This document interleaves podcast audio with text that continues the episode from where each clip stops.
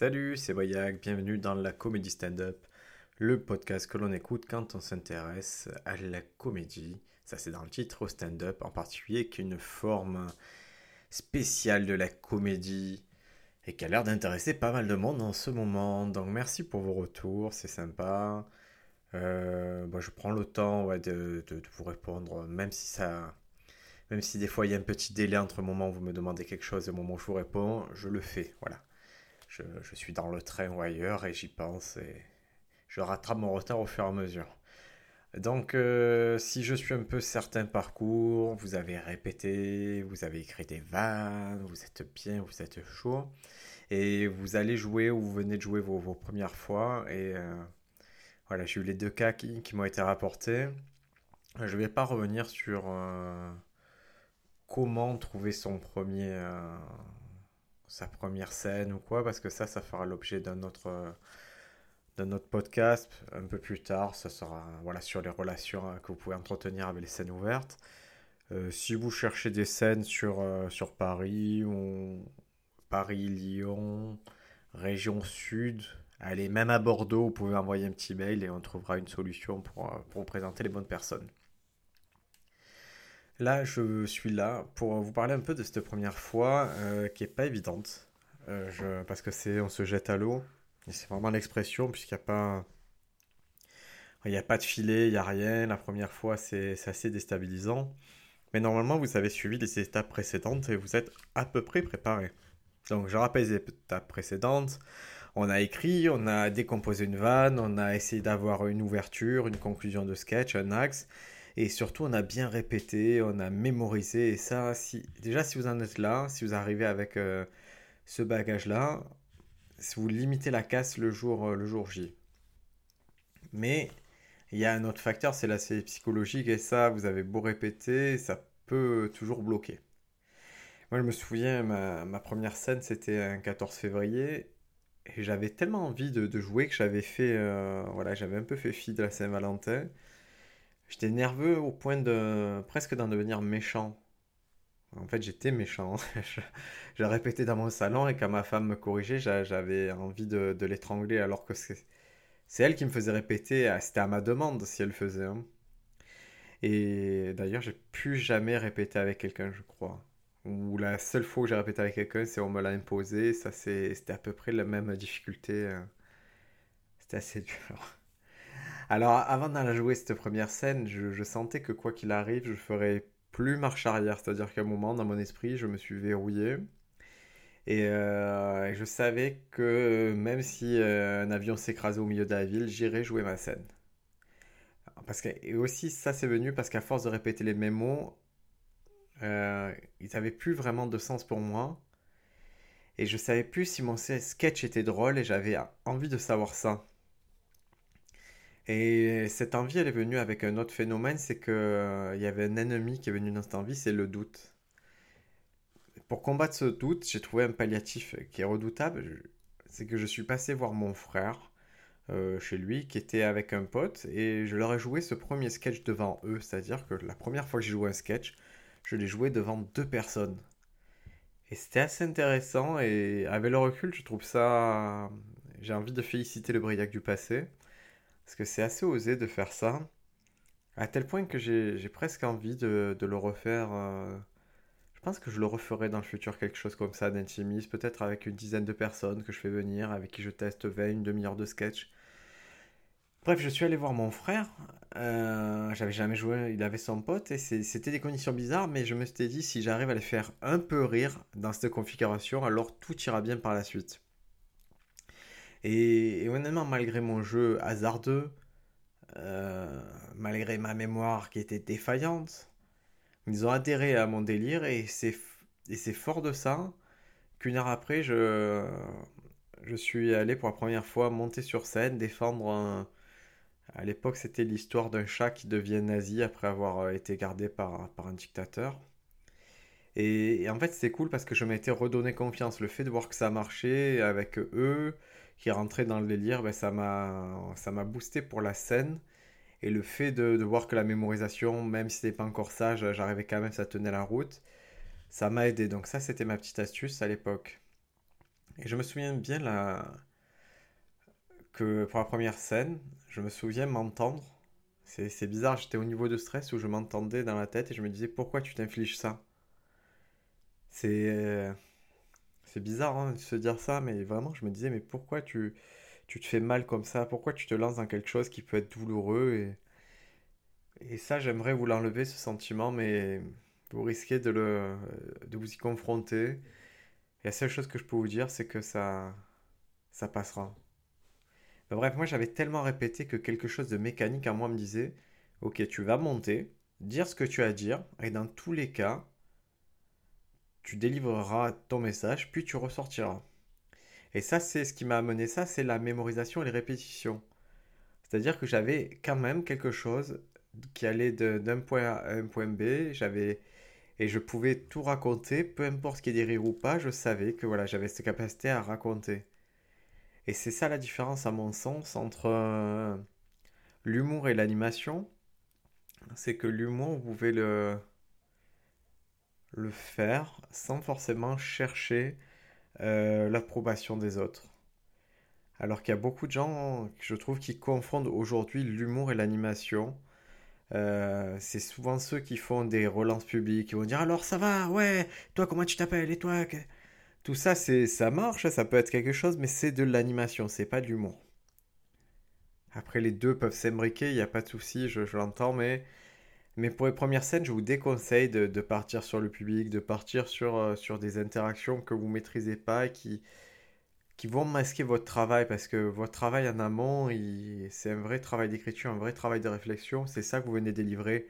C'est pas votre capacité à ambiancer une salle.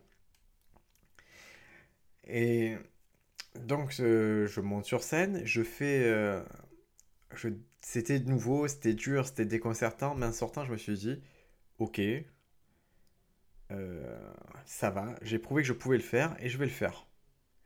Et c'était Personnellement, monter sur scène, c'est pas l'épreuve la plus terrible d'une vie et ça doit jamais l'être. Si vous avez fait du sport hein, de façon un peu compétitive, c'est très similaire.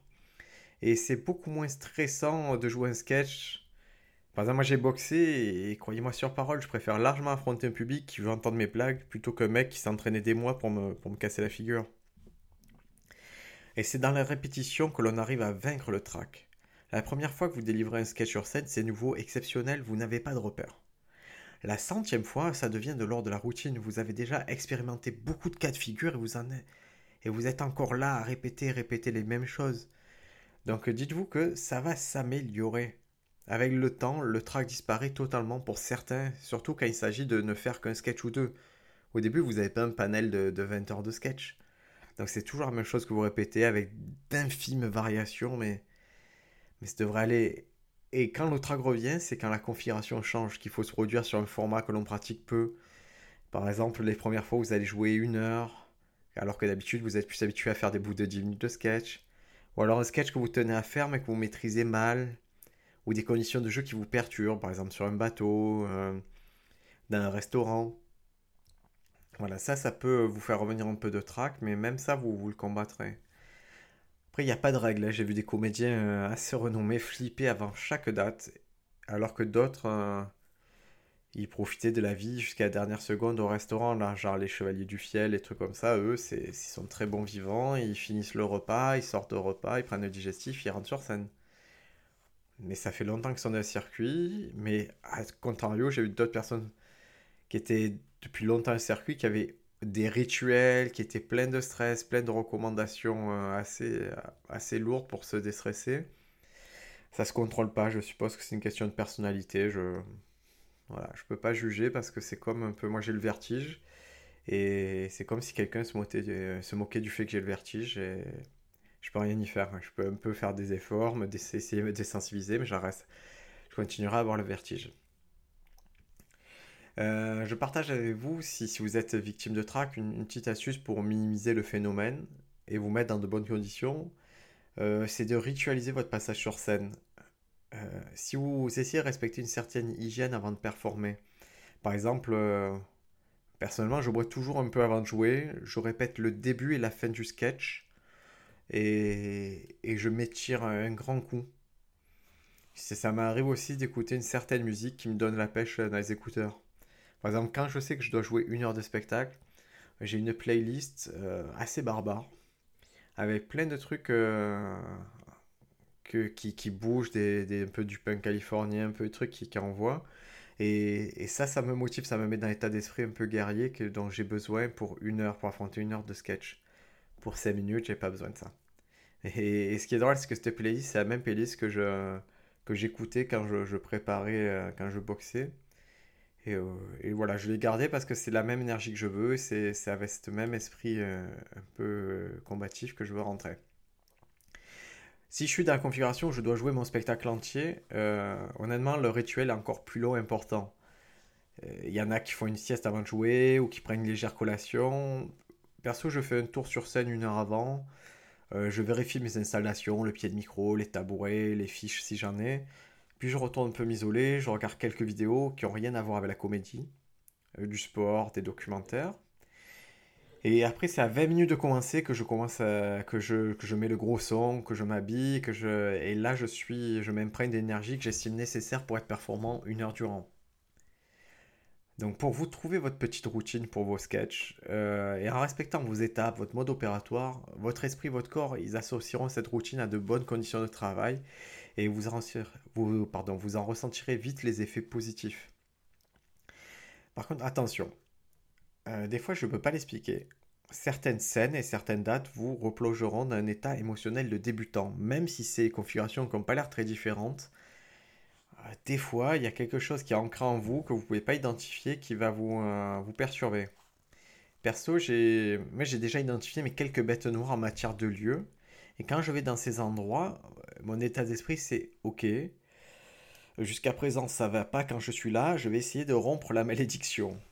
Et c'est euh, pas évident. Je sais que je suis moins performant quand je, je pars d'un état d'esprit un peu comme ça. Mais bon, si j'y parviens, alors. Euh, alors les fois d'après, je, je essaie de... Je, je, suis plus fort pour dépasser cette malédiction et si j'arrive pas, l'aspect maléfique de cette scène est, est confirmé. Et je n'irai plus. Non, il faut rompre le sort. On a plusieurs occasions de rompre le sort et il faut le faire la fois suivante. Je sais qu'il y a une partie de... Il y a un frein des fois à faire sa première scène, il y a un frein à faire sa deuxième scène. Et je vois des gens commencer à abandonner vite. Et, euh, j'ai pas grand chose à leur dire parce que c'est tellement personnel de, de faire du stand-up. Euh, je vais essayer de. Comment dire de, vous donner encore une fois quelques éléments de, motivation. Mais, mais c'est pas évident de, vous motiver parce que ça doit venir de vous. C'est. Après, partez du principe qu'on ne vous oblige pas à jouer euh, dans une salle de 10 000 personnes, que vous n'êtes pas obligé d'en faire votre métier d'un premier temps d'un premier temps, c'est juste un art que vous essayez de, de maîtriser, de développer, de comprendre. Et si vous y prenez du plaisir, ça suffit. Donc voilà, vous ne mettez pas une pression énorme, personne n'attend rien de vous sur votre première fois, même sur votre vingtième fois, même sur votre centième fois. Euh, les gens, c'est pas grave, les gens ils sont là pour voir des artistes, vous en faites partie. Euh, ils sont là pour rire, euh, vous allez les faire rire. Voilà, ne, supposez pas que les gens ont des attentes particulières dans votre cas, même si vous avez un petit succès sur YouTube, même si s'il y a votre famille dans la salle. Dites-vous que déjà, ils considèrent que monter sur scène, c'est euh, quelque chose qu'ils ne feront pas eux, donc ils ont ce, ils respect.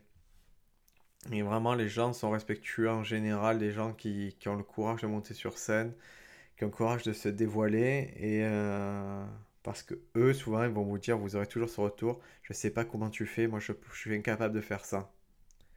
Et souvent, il y, a, des médecins qui m'ont dit ça, des gens qui, ont des postes qui, sont, qui ont l'air bien plus compliqués dans le déroulé que, ce que je fais, mais et voilà, chacun ses limites. Ah, je vais essayer de vous donner un peu quelques inspirations. J'avais décidé qu'à chaque épisode, je vous donnerais des trucs. Ah, allez, on va essayer de faire un aspect de l'inspiration. C'est quand vous allez exercer votre passion de la comédie, vous allez croiser des gens et euh, certains vont vous inspirer et vous donner des conseils utiles, des fois futiles et des fois vitaux. Euh, je vais vous conseiller de les noter. Peut-être que vous avez vu des reportages sur vos comiques préférés, que vous avez retenu une phrase marquante. Écrivez-la cette phrase. Euh, si à la base c'est plutôt le sport votre truc et que vous avez toujours admiré euh, la précision d'Alain Prost ou la rage de Mike Tyson, collectez tous ces mots qui font sens pour vous et, affichez-les chez vous, mettez-les dans un coin et revenez dessus parce que ça peut guider votre, votre esprit. En fait, ces mots positifs, ça a l'air de rien, mais à force de répéter, ça va vous forger un caractère qui va optimiste et qui va dans le sens que vous voulez donner à votre comédie. Euh, sur les réseaux sociaux, on voit passer des fois des, images euh, avec des, des motivationnels et ça se perd un peu dans la masse. Parce qu'il y a toute la journée où, voilà, où il y a plein de petites phrases bien faites comme ça. Moi, je vous conseille de trouver vos inspirations, affichez-les, et quand vous vous sentirez perdu, revenez sur ces inspirations et, ça vous guidera dans la justesse. Vraiment, j'annote, j'annote pas mal. J'essaie quand j'annote mes livres, voilà, je, surligne les livres qui m'intéressent. Et euh, et je me dis peut-être dans mon le jour où je sortirai le livre qui va qui va découler ce podcast, peut-être qu'il y a des phrases qui vont vous faire plus sens que d'autres et qu'à votre tour vous surlignerez ces phrases et que vous reviendrez plus tard. Euh, c'est on peut douter moi, il y a une phrase qui me plaît beaucoup, c'est une phrase qui dit on peut douter de ce que tu dis, pas de ce que tu fais. Et vous voyez, dans ce cas-là, c'est précis, c'est si je vous dis je vais écrire un livre sur le stand-up, vous faites ouais, bon, c'est ça. Mais si je vous dis j'ai écrit un livre sur le stand-up, et là on est sur les finitions, on est sur, euh, voilà, je, partage avec podcast pour corriger les dernières choses, faire mes relectures, là il n'y a plus de doute. Et la même chose, ça sera pareil dans votre, euh, dans votre comédie. Si demain vous levez, vous dites je veux faire un sketch sur la physique quantique, euh, ça sera différent de je, que je viens sur scène et je fais un sketch sur la physique quantique. Vous voyez, ça sert à rien d'annoncer les choses, faites-les, jouez-les, assumez le fait que ce soit un peu bizarre ou que vous ne soyez pas encore à 100%, mais, euh, mais ne vous bloquez pas. Par, par nature, on est des êtres un peu méfiants et pessimistes. Et des fois, pris dans l'enthousiasme, on veut partager avec tout le monde sa nouvelle idée géniale. Mais l'accueil, il peut être froid, il est suspicieux, surtout ça va vous mettre une pression que vous ne voulez pas. Et c'est donc là que, que je vous invite pour vos premières scènes à ne pas faire venir de gens que vous connaissez, à ne pas euh, annoncer claironner sur les réseaux sociaux ça y est, c'est ma première scène. Venez voir, c'est explosion d'une star. Non, c'est explosion de rien. C'est peut-être votre explosion sur scène en fait. Donc euh, vous prenez pas la tête, vous mettez pas la pression, montez sur scène juste pour vous tester, pour voir si ça marche, si les... ce que vous avez écrit chez vous, ça fait rire d'autres personnes que vous et, votre chat. Euh, personne ne vous empêche d'entreprendre, foncez. N'attendez pas l'approbation la réaction d'autrui, faites et vous verrez bien ce qu'il en ressort, d'accord? Allez, c'était ce petit chapitre, on va, on va le clore, c'était votre première scène, apprendre à gérer le track euh, et vraiment, si vous devez retenir une chose, c'est que c'est dans la répétition que qu'on trouve la, la zénitude. Vraiment, après les années, personnellement, j'ai zéro, zéro track. Et j'aurais du track si les enjeux s'élèvent, si c'est la télé, c'est là, je recommencerai peut-être à avoir un peu de track. Et si je répète pas beaucoup, là j'ai le track. Mais si j'ai fait bien mes devoirs, si j'ai bien répété, si je suis allé sur mes scènes ouvertes, et que j'ai respecté la comédie, alors pas de trac, que du plaisir. Et c'est ça qui est important dans le stand-up. Allez les amis, à la prochaine pour un nouvel épisode de la comédie stand-up.